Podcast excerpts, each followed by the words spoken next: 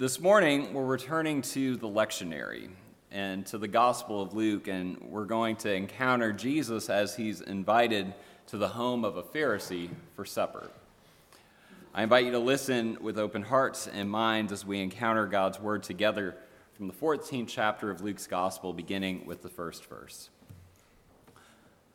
On one occasion, when Jesus was going to the home of a leader of the Pharisees to eat a meal on the Sabbath, they were watching him closely. When he noticed, that is Jesus, when Jesus noticed how the guests chose the places of honor, he told them a parable. When you're invited by someone to a wedding banquet, do not sit down in the place of honor, in case someone more distinguished than you has been invited by your host. And the host who invited both of you may come to you and say, "Give this person your place." And then in disgrace, you would start to take the lowest place. But when you are invited, go and sit down at the lowest place, so that when your host comes, he may say to you, "Friend, move up higher." Then you will be honored in the presence of all who sit at the table with you. For all who exalt themselves will be humbled, and those who humble themselves will be exalted. He said also to the one who had invited him, "When you give a luncheon or a dinner, do not invite your friends or your brothers or your relatives or rich neighbors in case they may invite you in return, and you would be repaid. But when you give a banquet, invite the poor, the crippled, the lame, and the blind, and you will be blessed, because they cannot repay you, for you will be repaid at the resurrection of the righteous." This is the word of the Lord.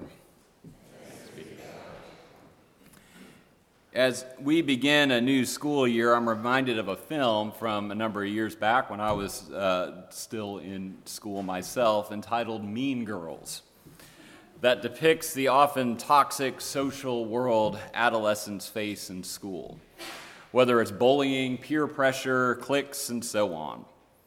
In particular, I'm reminded this morning of a scene when the new girl at school is given a rundown of the school cafeteria. There were tables for jocks, for popular kids, band geeks, uh, band kids, geeks, goths, so on and so on. Basically, what she learned was that your social standing determined where you would sit in the cafeteria. Everyone had their place, and everyone knew where their place was. Messing with this, that is someone sitting where they didn't belong, would throw the entire system into chaos. In our lesson today, Jesus too encounters a dining situation where the seating chart is assigned due to status. He goes to the home of a Pharisee leader for a Sabbath meal. And Luke tells us that Jesus takes particular notice on how the guests chose their place of honor. Now, the act of inviting someone to your home for a meal in Jesus' day was not a leisurely time to catch up with friends that we know with dinner parties today, that some of us might be doing this weekend for Labor Day. No. There were always strings attached to such an invitation. Both the host and the guest would be well aware of this. It was part of a system of patronage in the ancient world that said, if you scratch my back, I'll scratch yours, or quid pro quo. To have someone to your home for a meal meant that you needed their help with something. Could be financial help, could be a promise of protection or loyalty. But very often, this help involved raising one's social standing. In other words, you would invite prominent people over so that you would rise in prominence yourself. So these meals sought to honor guests, to wine and dine them with the expectation, the very clear expectation, of patronage later. It was done with the expectation that they would be repaid. At these meals, the seating chart didn't need to be said. It was known. Everyone knew the order of prominence of the guest list and which seat corresponded to their own place of honor. Now, like the exaggerated high school cafeteria in Mean Girls, your social standing told you where to sit, and you didn't dare mess with this system. I feel like right now I can make a joke about Presbyterians and finding our assigned pews. I, I feel like that might be a little too uh, teed up, but it, uh, in all fun, it, it reminds me of that. We, we all have our spot. We all know where we're supposed to go. So Jesus, being a good teacher, but also a very bad dinner guest, does just that. He decides to mess with the system. He subverts the whole thing. He questions why the other guests are striving for the places of honor. But strangely enough, Jesus subverts the whole system by using the wisdom of their ancestors in Proverbs, which we heard in our very, very brief first lesson. Oh, thank you, Candy, for reading that. The Proverbs were intended to be a practical guide for young people entering the professional world, in particular for young professionals entering the Jewish court system. The wisdom in the proverb is quite practical. Of course, it's better to take a lower seat and then later be asked to come forward to a better one than it is to be humiliated by being moved down from a higher seat to a lower seat. It's good advice for a bunch of young people beginning their professional careers.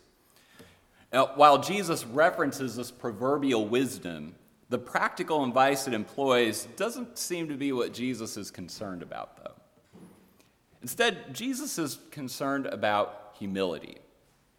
In a society where one's standing was as valuable as gold, Jesus tells these religious and legal leaders to take lower places. But it's more than trying to knock these exalted leaders down a peg or two. Our reading begins with Jesus noticing the leaders taking their exalted places. Then what does he do? He tells them a parable. When you read in the Gospels that Jesus is speaking in parables, everything we know as reality goes out the window. It's no longer a moral story, it's a kingdom story.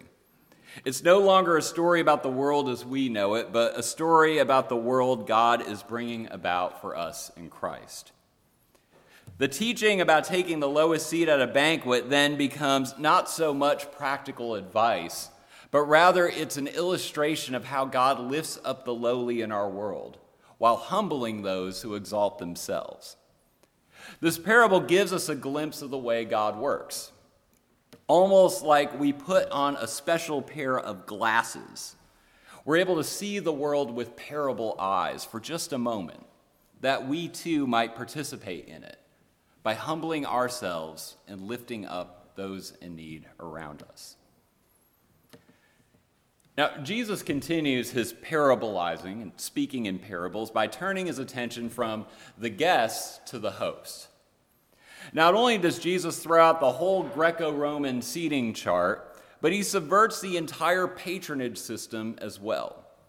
He says, when you throw a party, when you invite people over for dinner, don't invite people simply in the hope that they'll repay you or that they'll make you look good. Rather, invite people who can never pay you back. He says, invite people that no one else will. The poor, the blind, the disabled, because they have been left out of this broken system of quid pro quo. Instead of being repaid or getting a bump in your status by inviting those on the margins into your home, you will experience a life of blessing and meaning. So Jesus goes from talking to the guests about taking lower seats, humbling themselves, to talking to the host of what it means to serve others. We can quickly see that Jesus' teaching here, told in a dinner party setting, goes far beyond our table manners. Through parable eyes, friends, we are able to see what it looks like to practice kingdom, humility, and hospitality in every aspect of our lives. Recently, a colleague led me to a book by New York Times columnist David Brooks entitled The Second Mountain, where he reflects on what it means to live a moral and fulfilling life. The title image he imagines is that there are two mountains. Most of us spend our youth and young adulthood climbing the first mountain, getting the right education, career, job advancement, status, and so on. The first mountain, he says, is about serving ourselves. It's the mountain our culture tells us we should be climbing. Brooks says, though, at some point, we discover that the meaning of life, or even the joy of life, isn't found on climbing this mountain, or even found at the top of this mountain. He notices, though, that some people find another mountain altogether. Climbing this second mountain, he says, is about is not about serving oneself, but about serving others. It's not about lifting up your own status or comparing yourselves to others, but rather seeking the well-being of your community. This new path is rooted not in oneself, but in a deep commitment to one's own faith, family, and community. Brooks argues that it's only on the second mountain that a person can find meaning and joy in their life. Brooks' two mountains image reminds me a lot of the kind of hospitality and humility Jesus' parable calls us to imagine and pursue in our own lives. You see, the Pharisees and the dinner guests in our lesson today are stuck climbing that first mountain. They're trying to find ways to lift themselves up. They're trying to find the best seats. They're trying to help their brand. There's much we can identify with in our world today. And many of us, myself included, at times still find ourselves on this mountain. But deep down, we know that that path is empty.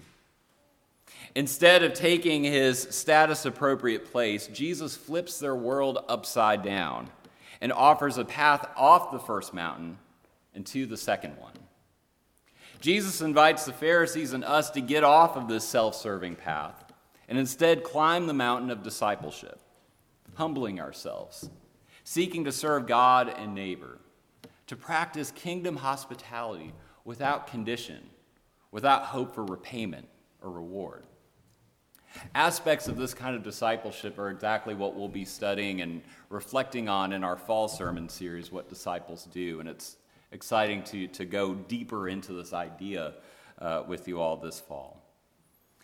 Friends, as I said before, through parable eyes, seeing this vision, this story parabolically, Jesus' teaching to the Pharisees is no longer about dining practices. It's rather about God's kingdom. More specifically, what hospitality looks like in this kingdom.